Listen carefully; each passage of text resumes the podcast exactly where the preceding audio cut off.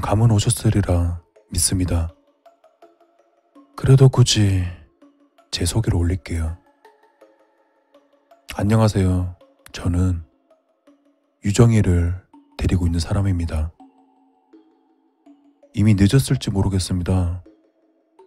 경찰에는 연락하지 말 것, 이 점 당부드립니다. 다음 주까지 천만 원 현금으로 준비해 주셨으면 합니다. 금요일 파고다 공원에서 기다리시면 제가 찾아뵙도록 하죠. 제가 나타난다면 거래하는 것으로 혹은 제가 나타나지 않는다면 무언가 알아차린 것으로 인지해 주셨으면 합니다. 돈을 준비하지 않았거나 불미스러운 행동을 하신다면 다음에는 유정이의 엄지손가락을 택배로 붙여드릴 예정입니다. 유정이의 이 예쁜 손가락 몇 개를 더 보내야 저의 진지한 마음을 알아주실지 아직 고민 중에 있습니다. 불상사가 없다면 서로에게 더 좋은 것이겠죠. 그러길 바래봅니다. 그리고 두 번이나 말씀 올립니다. 경찰에는 연락 삼가시길 바랍니다. 그럼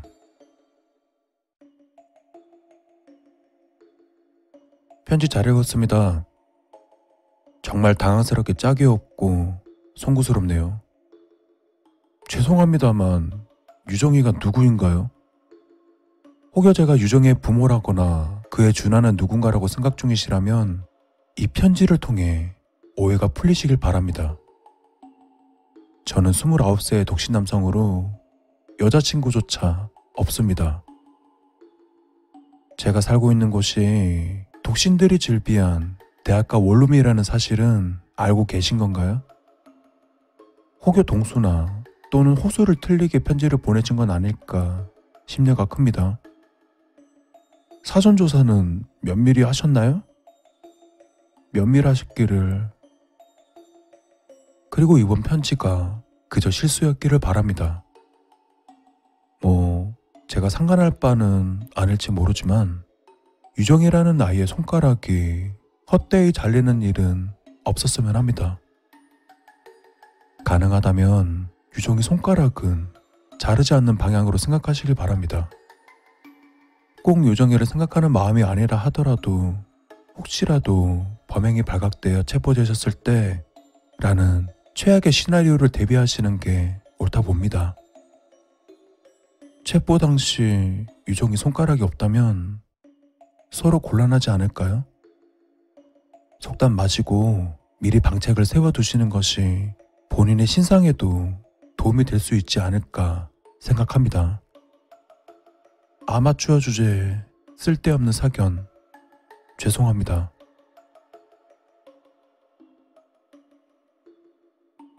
네, 안녕하세요. 접니다. 시침이 떼시는 건 좀 곤란한데, 음, 사전조사는 충분했습니다. 저는 그렇게 허접한 사람이 아니거든요. 유정이가 스스로 집 주소를 외우고 읊는 건 아시나요? 제가 확인한 주소와 유정이가 읊는 주소가 일치합니다.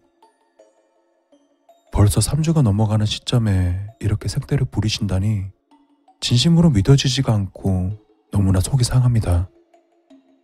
이대로 가다가는 이성을 잃을 것만 같습니다. 유정이를 생각하는 마음이 부족한 것 아니신지요? 잘 생각해 보시기 바랍니다. 요즘 유괴치고 천만 원이면 아주 괜찮은 가격입니다. 손해보는 건 아니라 봅니다. 유정이를 생각해 주십시오. 다시 한번 말씀 올립니다. 도대체 유정이가 누굽니까? 제가 이 방으로 이사 온 것이 대충 3주가 된다는 사실은 알고 계신가요? 저 이전에 부부가 살았는지 유정이가 살았는지는 모르겠습니다만 계속 일이 귀찮게 여기신다면 저는 경찰을 부르는 수밖에는 없다는 점 밝힙니다. 신종 사기 수법인지 뭔지 아무튼 이제 멈춰주세요. 저는 천만 원이라는 큰 돈 엄두조차 안 납니다.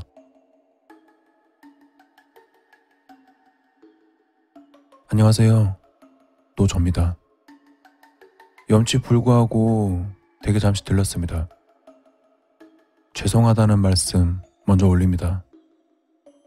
유정이 부모님께서 이사를 하셨으리라 감히 상상도 못했기에 경황이 없었습니다. 자기 따님을 잃어버리고 어찌 이리도 훌쩍 떠나실 수가 있는지 세상의 말살한 말을 통감하는 하루가 되었습니다. 그런 파렴치한 부모가 세상에 또 있을런지요.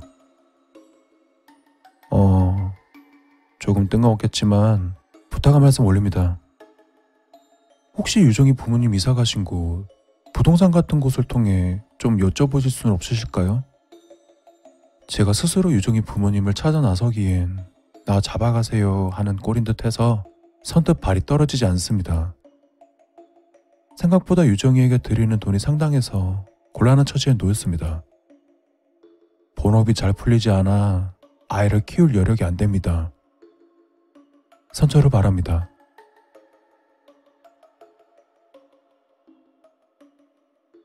아니, 이봐요 당신. 지금 선처라고 하셨나요? 유정이를 생각하는 마음에서라면 저 또한 부모님을 찾는 일을 돕고 싶은 마음이 굴뚝 같습니다. 하지만 한편으로는 유괴범을 도와주는 꼴이 되는 것 같아서 이런 개 같은 경우가 또 있을까 하는 마음이 있는 것도 사실입니다. 혹시 머리가 어떻게 되신 건 아니십니까? 스스로 제정신인지 거울 앞에 서서 자기 자신에게 여쭤보심은 어떠신가요? 앞으로 그런 곤란한 부탁은 상가해 주시기 바랍니다. 유정이 생활비 때문에 곤란을 겪고 계신다면 유정이를 경찰서 같은 곳에 맡기는 것도 하나의 방법이 되지 않을까 합니다. 음, 생각보다 친절히 유정이를 맡아주시지 않을까요? 그리고 당신이 꼭 체포되셨으면 하는 마음이 굴뚝 같습니다. 오히려 그게 더 좋을지도 모르겠네요. 그럼 안녕하세요. 또 접니다. 경찰서에 유정이 맡긴다는 의견이 썩 괜찮은 것 같아 시도해 보려고 했습니다. 하지만 부끄럽게도 제가 전과가 있는 몸이기에 혹여 경찰 측에서 제게 간단한 조사라도 원하는 날이면 유괴범인 것이 들통날 게 너무도 자명합니다. 저는 며칠 유정이를 맡아준 죄로 교도소 신세를 지는 것은 원치 않습니다.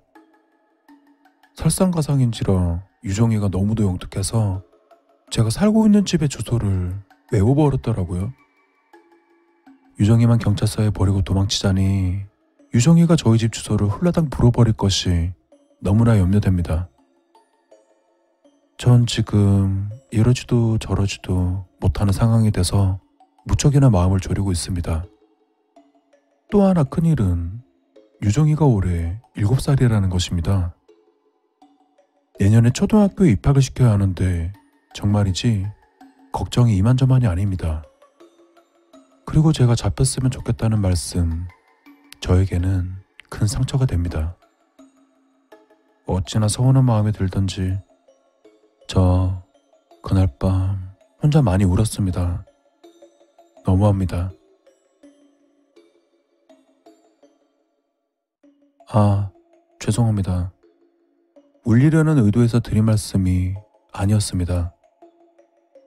아직도 가끔 저희가 살아있다고 믿어서 탈이죠. 시대착오적인 발상을 한 점 깊이 사과드립니다. 유정이라는 그 아이 잘 있나요? 저번에 유정이 손가락을 자르시겠다는 말씀이 마음에 걸립니다. 밥은 잘 먹고 있을지. 그 아이 제가 잘 모르는 아이지만 괜히 우려 생긴 말씀 올립니다. 혹시 생각 있으시다면 전화로 해결해 보는 건 어떠실까요? 번호 남깁니다. 국번 없이 112.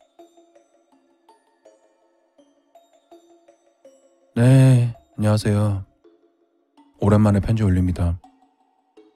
아직은 아침 저녁으로 조금 쌀쌀하긴 하다만 야사님의 언덕길에는 벌써 초록이 물들었습니다.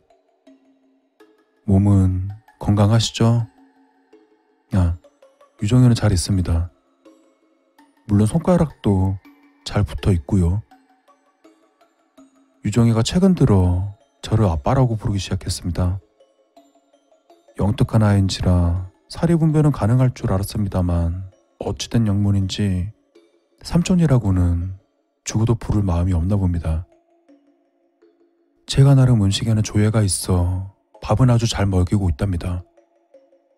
아, 그리고 유정이가 초등학교에 입학했습니다. 또 애가 어찌나 똑똑한지 벌써부터 받아쓰기 100점을 받아오고는 합니다. 또 9구단 19단까지 외운다는 게 믿어지질 않고는 합니다. 유정이 말로는 요즘 아이들은 다 자기 정도는 한답니다만 제가 보기엔 다른 집 아이들에 비해 머리가 비상하다고 생각이 드네요. 옆집 아이는 7살에 벌써 국영수 과외 교습을 받고 있다는데 저희 유정이가 교육을 못 받아서 남들에게 뒤떨어지면 어쩌나 하는 걱정으로 시간을 보내는 요즘입니다. 그런 일은 없어야 하는데 말이죠. 교육비가 얼마나 들지 혹시 아시는 부분이 있으실까요? 다른 아이 엄마들과 어울리기엔 유정이에 대한 거짓말을 만드는 일이 여간 고되는 일이 아닙니다. 진솔한 답변 주시는 분이 따로 없기에 감히 도움을 바라봅니다. 아, 맞다. 그리고 112 번호 남겨주셨을 때 정말 크게 웃었습니다. 아, 저도 잘 알아요. 저도 제 처지 아주 잘하고 있답니다. 간에 두루 평안하시고 신년 복 많이 받으세요. 그럼.